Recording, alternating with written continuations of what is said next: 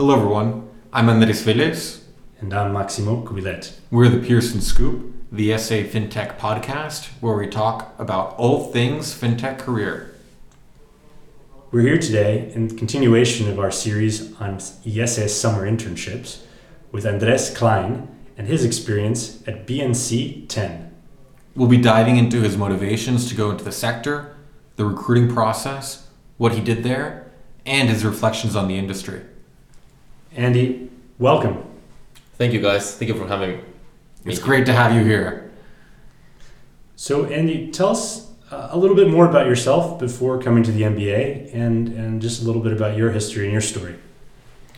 Okay, great. Um, so I started getting interested in uh, financial services back in 2013. I was working in a small consultancy agency back in Buenos Aires for a project in the Santander Bank, which in Argentina is, is a pretty big bank. And uh, after working there almost uh, a year, I decided that uh, it was a pretty interesting um, environment and there was a lot to do, uh, mainly because it's it seemed that it was quite a an old industry trying to like dive into something new, into new technologies, and so that there was a lot of challenges to be exploited. So I got the opportunity to um, join Itaú Bank, uh, as many others here uh, at IESE. And um, well, there I worked on different things. I worked for, for some years, and uh, from projects uh, to digital transformation campaigns, um, working in branches, trying to get customers off the. Um, they stopped taking cash out of the the cashiers and going directly to ATMs uh, to reduce the cost, uh, unclutter branches, and of course all, all that that means for these banks. Um, and later on, um, I had the chance of joining a fintech in Argentina.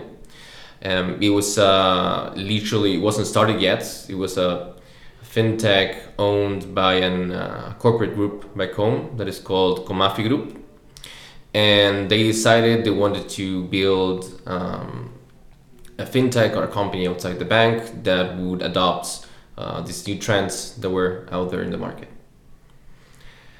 Uh, there, uh, well, I would talk about maybe the, the main products we had. Um, it was uh, the first one was an alliance with PayPal in order to uh, make withdrawals of cash uh, of Argentinians that would sell through PayPal outside the country. So those funds would be stored uh, in the U.S. in a bank over there, and then, of course, to to actually withdraw them to a bank in Argentina would require quite some financial knowledge to have an account in the states, and it was quite complicated. There were some other alternatives, but they weren't the great. They would take time. Uh, fees would be pretty high. So PayPal has this arrangement that does in certain countries when they don't actually have official presence. Um, they usually choose startups, fintechs, uh, or banks. I would say that would be the the last choice. Uh, in our case, uh, there was a platform that was built. It was a web app that customers would uh, create an account. They would log in with their PayPal credentials, see their um, how much funds they had in PayPal and basically withdraw to any bank account in Argentina uh, with just a few clicks. Um, the service back then was taken as uh, honestly like super good by customers um, because there was a lot of people who were actually trying to sell it to Argentina and they couldn't access those funds. They would sometimes just keep them there and wait until someone travels to actually take them out. So it was it was pretty, a pretty a pretty interesting product or service. Then, of course, the platform evolved and we had another service as, as we were able to withdraw funds from PayPal, we would actually be able to top up funds on PayPal. Uh, that would take, you would do a tra- uh, transfer to us, and within one minute, your account in PayPal will be, uh, your funds will be in PayPal. Then came the second alliance uh, with TransferWise. It was related to all the operation side uh, from Argentina, from the money uh, that was coming into Argentina and the money that was leaving Argentina. Uh, the first, uh, the one, the first, let's say, product that was developed was the part of funds entering Argentina. It was pretty interesting in general to know how TransferWise operates and how, uh, let's say, their business model works, at least in this type of uh, environments and situations. Then, last uh, but not least, um, we started working on a digital bank. There was actually um, it was a project that was from the start since uh, so the name of the company is, is Nubi. Uh, I don't know if I said it before. So it was from the start. Uh, the idea was to, to build a digital bank, but for um, different reasons, it got postponed until October 2018. In October 2018, we started working uh, 100% on the bank. Um, it's not actually a bank with a ba- I mean, it doesn't have a banking license. Um, it would use a model similar to, for example, Revolut has. The only difference is we don't have those type of licenses, like for example, EMI licenses in Argentina. So you would uh, the funds will be allocated in a bank, like in a standard bank, but then uh, all the funds will actually be virtual allocated to each account of each customer. For those who don't know, can you describe what a EMI license is? So in Europe, they have different type of licenses. You have um, from a banking and traditional banking license. Um, you have also uh, PSP licenses, and within those, you have the EMI license. The EMI is an electronic money institution. What it does and what it means is that um, so basically the funds that you see in in a, these institutions, they are not actually considered just money, but electronic money. They represent uh, one, for example, one euro, real euro would represent one digital uh, unit. So it's uh, that's the way they describe it because there's not actually the money is not allocated in an actual bank account, but it's it's a general bag. Then they by their system decide or they know which how much how, what's the amount that actually belongs to to each customer. Um, there's different limitations, of course. Um, let's say the amount of uh, regulation is of course much lighter than a normal bank, which also means lesser costs for this type of organizations. Just a, a clarifying point is that the case that they don't actually handle money, right? That one of the big things with the, the EMI separation is those institutions, those organizations that operate under that license don't actually hold or handle any money, right? All the money is actually being held by a licensed banking institution. Am, am I correct on that? Yeah. yeah, exactly. So they can't actually, so they can do um, financial intermediation, meaning they can't lend that money. What they can do, uh, I believe, is invest in low risk assets or investments uh, to hold the value of the money. So the way to protect a customer would be like I'm an, I'm an institution. I don't actually touch the money, so the money is not at risk. If we go out of business, that money is untouched. So it, w- it was a fail safe. I think that was included between uh, this regulation to, to protect customers, since you don't have an actual insurance on the on the funds that banks do offer. That that's great clarification. So, did you come to IESE knowing that you wanted to continue a career in fintech? Um, yes, actually, I did. Um, so, as, as I said before, I mean, my career was quite gradual, uh, getting more into, uh, let's say, the tech side of uh, finances. My experience working at fintech, I think, was super rewarding. Uh, I was able to learn a lot of things in just a couple of years, um, which I'm pretty sure I wasn't going to be able in another industry. I think there's still a lot to do within this industry and um, and Europe was the place to see like where we always like get got our inspiration back home. It always came from here, so it's always rewarding to be able to be here and work in one of these companies. In your opinion, Andy, why do you think Europe is so advanced in the area of fintech? Well, first of all, I don't think Europe is the most advanced right now. I think they might have started a trend, but you could see that trend also happening in the US with digital banks that were born almost at the same time that happened here in Europe. Perhaps Europe has some more uh, well established regulation that allows these banks to thrive uh, even more. Um, but at the same time, you don't see that many digital banks, for example, here uh, in Europe. And I'm using digital banks because I think it's the most uh, common thing that people think, like, figure out when they say, like, oh, fintech, oh, I have Revolut account or N26. Um, the reality is, like, for example, in Argentina, a lot of these digital banks didn't happen for two main reasons. One of them was fear. Like, is this business model actually going to work? I mean, people are the companies are not charging any for, anything for these accounts. So how are they making money? How sustainable is this in time? So there's this idea I think in the market about it's a fantastic thing. Customers are super happy, but they're gonna eventually die. And I think this is something that, uh, although it's it's an old saying, it's it's still like valid because you, you see Revolut and you see Monzo and Starling Bank, and none of them are actually generating revenue. Um, they still need uh, these um, like backers and investments to actually keep keep on moving forward. And I think during the next years we're gonna see a change uh, around that. I think that's a fantastic segue into describing a bit more about BNC10. Uh, and for people who may not be aware, just describe what the company is and and and your view on, on where they sit in the marketplace right now.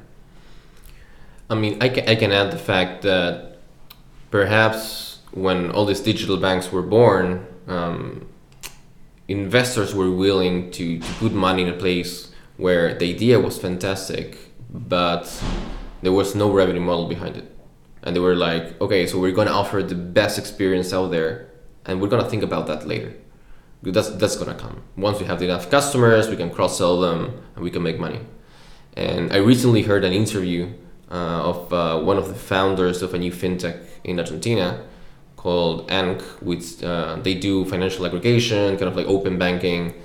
And uh, during this interview, he he mentioned this again. So we, we only take care. We're only thinking about they giving the best experience and we're kind of thinking about how might we make money in the future, but that's not our current concern. And like deep down, I was thinking, I mean, that's something that probably people were saying six, seven years ago. I mean, I, I don't think investors are so free to, to give out money um, with, with that premise.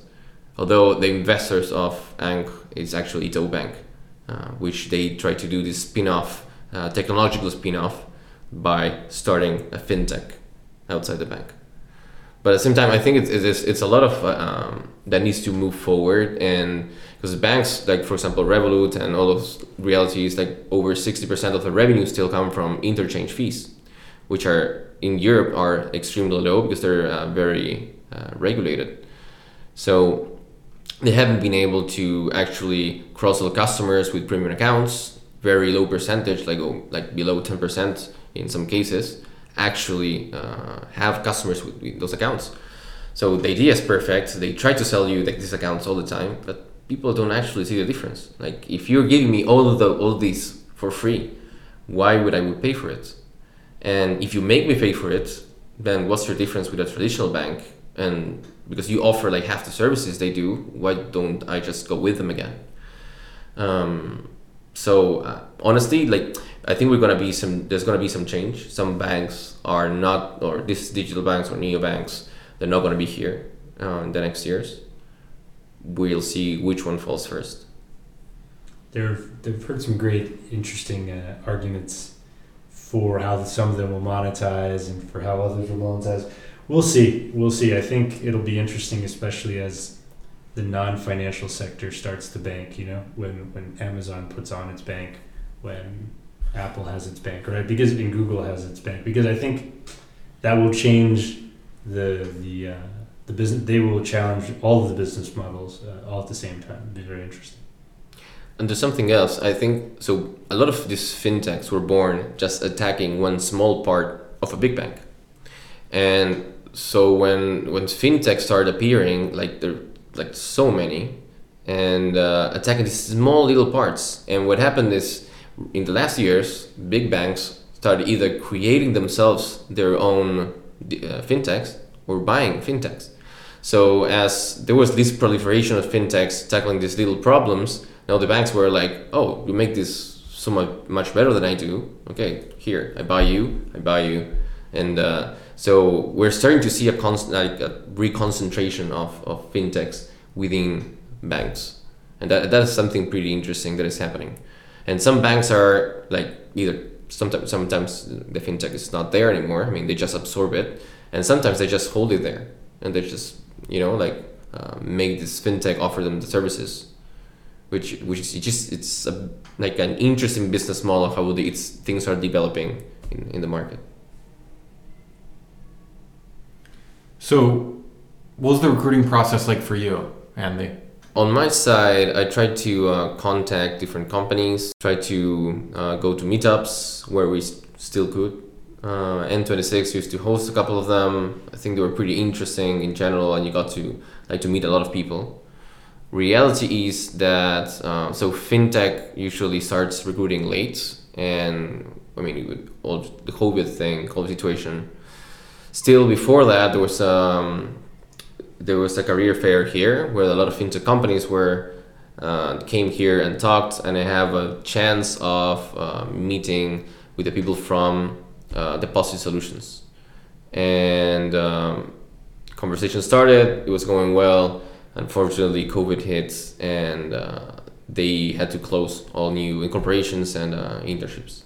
I mean, it made sense. I think the last call I had was uh, the Friday that the world got closed down, so it was pretty obvious where, where things were going. Um, luckily, I mean, uh, I mean, at the same time, I was thinking about an idea I had. So, worst case scenario, I would do that in the summer. I would develop my own idea. Uh, I wasn't feeling like a lot affected by the situation, kind of like dealing with it.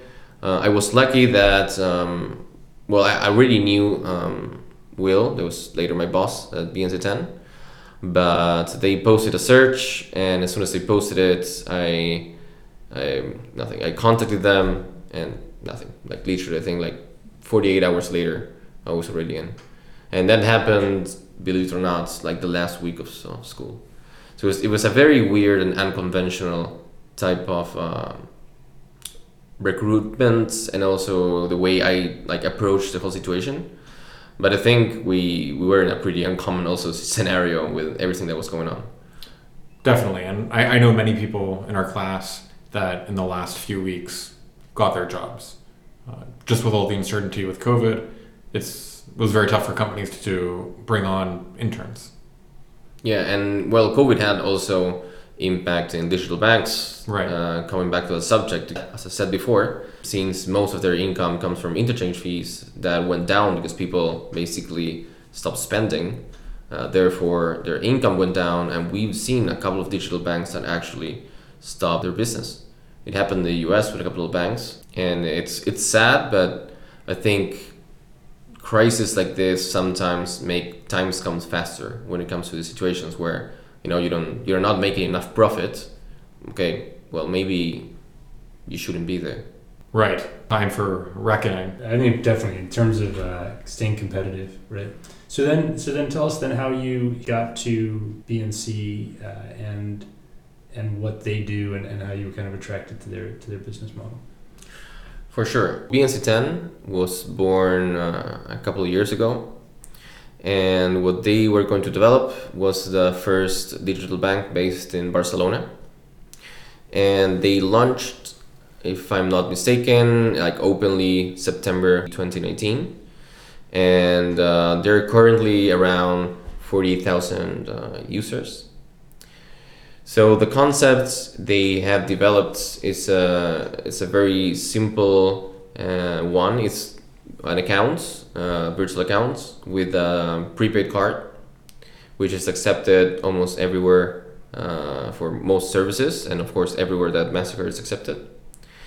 Um, they also integrated both with Apple Pay and Google Pay for making transactions, which makes it extremely comfortable and they also offer a, a virtual card. So even though like a card might take I don't know maybe two weeks to arrive to your home, you can already start making purchases with it. Um, so tackling the fact of these digital banks, I think for financial inclusion they're great for that same sense. Uh, you can make an account super fast. You can start using it like right away.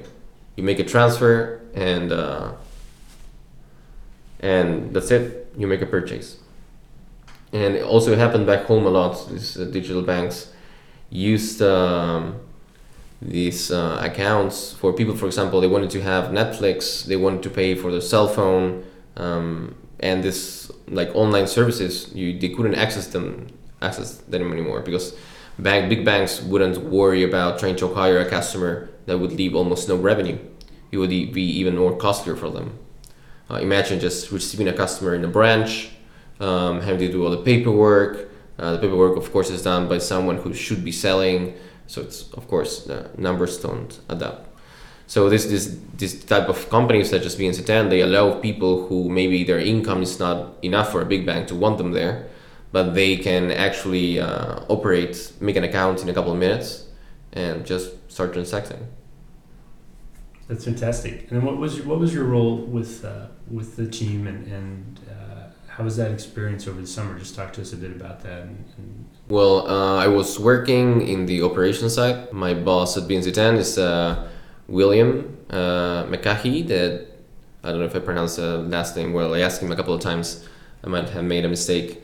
And um, he's actually a former, uh, an alumni from yesterday. He's a former student here from a couple of years ago. Honestly, it was a super rewarding experience because uh, I worked in products and I worked in customer experience and was much more on the business side in, my, in the company I used to work in Argentina.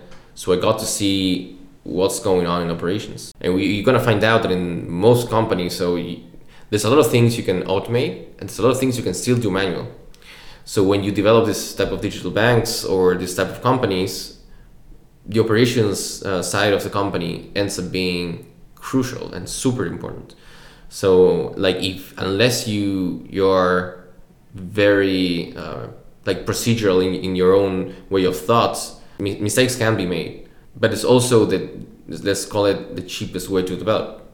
Because you you would build everything that would have contact with the user. But then what happens behind that i mean you will develop it eventually.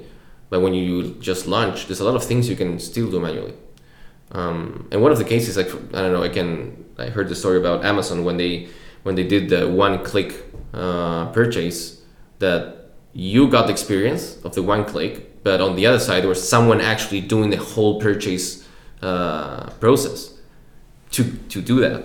So they did it they, they tested a product like super cheap and then they're like okay so this works and they actually developed it so that allows you to minimize the amount of investment you do to get out to the market while also ensuring to, to test it properly you know like to get act, an actual good product out Wow, I didn't know that. That's really neat. yeah, I, I had no idea about the one click either. Yeah, it makes me think of uh, the Mechanical Turk. Amazon very good at mechanical turking. So, what surprised you being at a fintech in Europe as opposed to a fintech in Argentina? I think I mentioned before um, that so fintech started later back home. Uh, with fintechs, I, I mean more like uh, what we see here that are more advanced, talking about open banking, um, digital accounts, etc. Um, reality is that a lot of the things that are developed back home are actually inspired for what's going on here. And if you think what is said about financial inclusion, imagine if it impacts in Europe, the impacts that it can have in a country such as Argentina or Mexico or Brazil. I mean, not, not only the impact, but the opportunity is, is massive. And um, so I, I think that that probably is uh, something, what, I mean, one of the reasons why I'm here. I mean, I, I don't want to be I, do, I didn't want to be in a place where we're seeing outside what's being done. I wanted to be actually in a place where things are getting invented and innovation is happening um, that we might not see back home. I'm not saying it doesn't happen. I, I just mean things here tend to happen faster. Uh, of course, there's more investment, and people are more willing probably to take risks to invest in this type of uh, ventures. Just to bring it back um, to to your experience uh, here over the summer, could you talk a bit about more your day to day? What a typical day was like uh, working in, in a startup neobank? Because that's these days I think it's a much harder uh, experience to find, given, given how fast the incumbent fintech neobanks are growing. Just to give people a bit more color on, on that experience. For sure. I'm gonna skip up a couple of things, but uh, I'm gonna give you the general perspective. Working in a startup means you're probably gonna get your hands dirty, even though you're doing an MBA.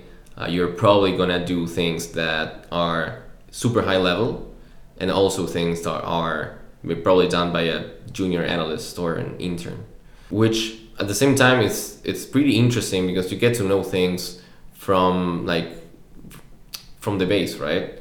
Uh, I always thought that one of the first things that someone that's new to a company should do is, for example, work in, in the customer service and customer experience.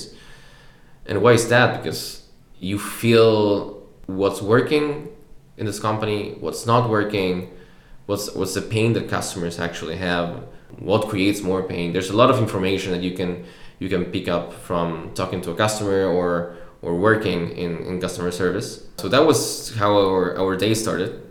We saw like the amount of tickets. Of course, uh, if you have more contacts, that means something is not working, or it's not working properly, or perhaps you, if I don't know, there's an update. What happens? Some I know, like it's, it's very hard to make something that works in every single phone and everything works the same. So um, you you might have some bugs. I'm not saying that happened, but it's I mean something that is of course possible for it to happen happened recently with Revolut. People couldn't log into their accounts. Their the app crashed on Samsung, on at least on my Samsung, and I think on all all, all Androids. And there was a couple of posts on Reddit, people going insane about it. And soon after, Revolut launched uh, an update which allowed users to log in and push notifications through every single channel to try to get it out there.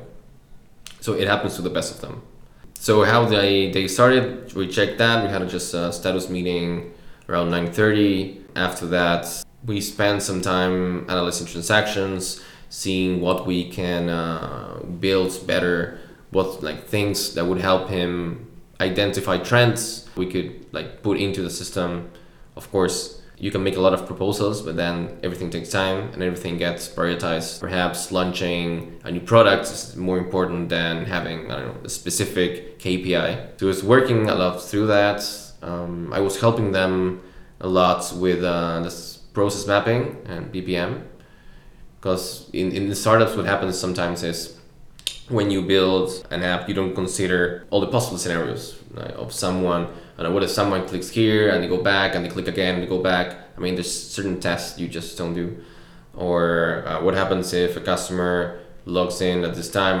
I mean, you, sometimes it can happen that the process is not like completely defined. What and we did is um, we uh, ended up mapping most of the processes they had uh, within the app and try to find if we can like enhance something, like make it better, try to make it shorter, less clicks, um, and also, we try to apply to new developments they're doing, trying to put it inside the process, meaning before like changing the way they were building instead of like doing it as they used to do, where just I don't know the screens and the flow with the screens, but actually building the process and saying like, okay, what happens if I don't know you're trying to I don't know the API fails for X service. What happens next? So the customer won't be able to go forward what if you charge them for this product? Okay, so maybe you need to do uh, like like I don't know, go back automatically. You know, there's certain things that you can you can work around it. So mapping a process actually is super valuable. Of course, it takes more time, and you need someone who who's willing to do it. Uh, it's not a fun thing. I mean, I'm not a fan of process mapping, but I think it's so valuable that like you sh- you should do it anyway.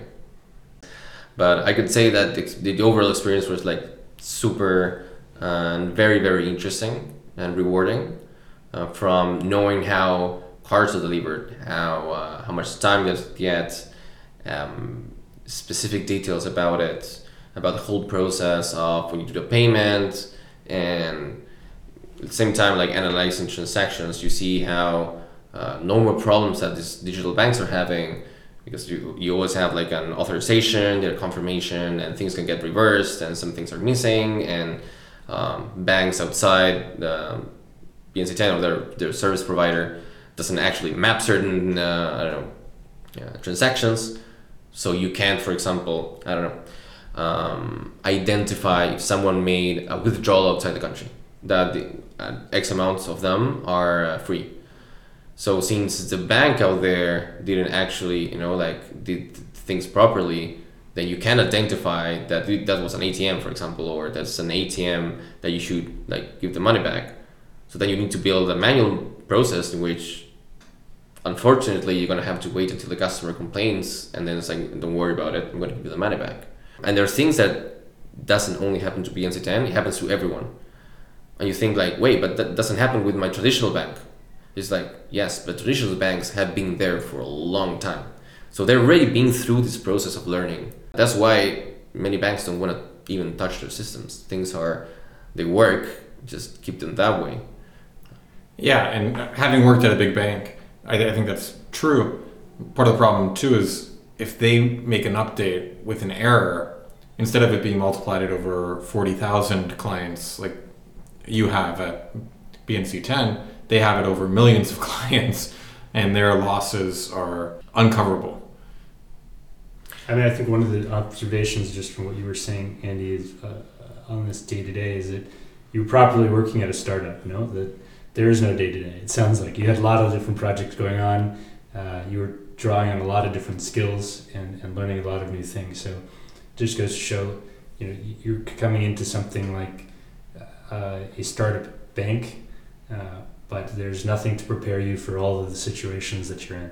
And I, I love the part where you were saying start with the customer service because I think in the end, you know, the customer is the king and make sure that they're having an amazing experience and from there you can build the products. Yeah, absolutely, yeah. I think that's great. That's great, uh, great observation. Thank you for those recommendations, that advice. Uh, now there are two final questions we like to ask our guests. The first is, what would you recommend to yourself one year ago today as a first year? Well, I guess the starting probably the recruitment process uh, a little bit earlier, like contacted companies, um, because of course not all of them are going to answer, and um, so just don't. I think don't be afraid of getting a no as, as an answer or saying like you know we don't offer internships or we don't offer full time positions. Um, it's it's just you're basically uh, trying to you know like acquire this type of companies, uh, and right now I'm doing it for the fintech club part of the um, career path. So we're working on just that, trying to to target different uh, regions from Latin, continental Europe, uh, UK, and try to reach as much companies as we can. Because you know that at the end, you only going to convert in an internship or a full time position, just a percentage of those companies. So it's, it's just a matter of, of that, of being organized and being able to, to follow up. So on our side from the fintech lab we're trying to work on helping students perhaps don't go through that rough process altogether. I'm not saying don't do networking. I'm saying like i mean do it a lot but we're gonna try and offer you um, like a backup to that process and saying like okay we're gonna be there. We're gonna we're gonna do this job for you. And um, just just be prepared do your own but feel confident that at least we're walking this path with you we're, uh, we're lucky to have uh, such thoughtful leadership here at the IESE FinTech Club. Uh, and one more question we like to ask our guests are uh, what, what books, blogs, podcasts, uh, ways you stay informed, newsletters, uh, to stay on top of the fintech arena would you recommend our listeners? Well, I can tell you different things that I would recommend. Um, if you're interested, for example, in digital banking, I'm not talking about a podcast or anything. I'm saying, like, just research about what's out there, what companies are out there. Most of them are free, so download them, create an account, see how the experience is. Um, I've actually been saving screenshots of every screen and every single interaction I had with every digital bank and every financial company for the past four years. Wow. Um, so that's that's pretty cool, and um, it's amazing. So, so from that side, it, it, I do have a lot of apps, which is quite annoying. But uh, at least I made one transaction with each one of them to see how they notify you and how does it show a transaction and other different different things. Um, there's a lot of information about fintechs out there. I think just Google a little bit and you're gonna find a lot podcasts. There's one very interesting about fintech, but unfortunately it's in Spanish. It's called Sin Sucursal. It's from Argentina. Um, they have super valuable interviews with people from all over Latam related to, to fintech. So it's uh, it's very valuable. I would say fortunately it's in Spanish. It's good. Fortunately, it's good. Every audience. and about books, so I read this book about uh, it's called Money what you have from 1.0 to 4.0. 4.0 is the last one from Brett King. It's uh, he's like a futurologist of uh, financial services, and uh, it's it's very interesting. Sadly, his digital bank actually stopped working when COVID started. Mhm. It was one of the first ones. I actually, their experience with their launch was fantastic. They developed these algorithms that basically could predict like your expenditure and and how much money you have at the end of the month and your next bills. And just, it was super revolutionary back then. Uh, clearly, it didn't gain that What- much traction. What, what was the name? Um, right now, it escapes my memory, but if you give me a sec, I can tell you that it's um, Bank, and Moven Bank was launched in 2011. Um, right now, they still have their corporate side of it. Uh, they offer the platform and the algorithm that they actually built to big banks. And I remember, I think it was last year when I still was still working in the company. The bank that um, it was part of the, this corporate group got a contact by Moven to, to get the services. So we're trying to get this out there. Um, probably, and it was this. This was even before the bank actually went went down there. So they have a great product. They this is a trademark, and they're trying to get it out there. I think uh, there's a lot of the, small banks are doing the same thing. You have Simple in the U.S. that got bought one of the branches of BBVA but it was also like a fantastic bank back then. I remember seeing it, how they promoted it, and everything. It was, it was great. So I would suggest that. I mean, just uh, research. There's a lot of content out there. Uh, download apps, play with them, and uh, it's it's it's very enjoyable to see uh, how an app go changes like year after year from a very basic version to uh, like super advanced and not talking only about Revolut or, or, or those ones. Uh, you would find it in every single one. And you can see like very different ones, such as bunq or Bank, uh, which their approach is completely different to all the other digital banks. Um, How? so it's more about I think they go service by service, um, and they they work a lot around how much you're saving, and not about money, but your impact, like in I know, trees and uh, like environment environment in general. Um, they have a lot of like little perks around that, which is it's cool. It's a completely different approach. That's very cool. Andy, thank you so much for your time and, and sharing your thoughts and your di- very different perspective on, on neobanks. I think uh, we all learned quite a lot. Definitely. Thank you so much for your time. And uh, thank you, guests, for joining. Stay tuned. Until next time.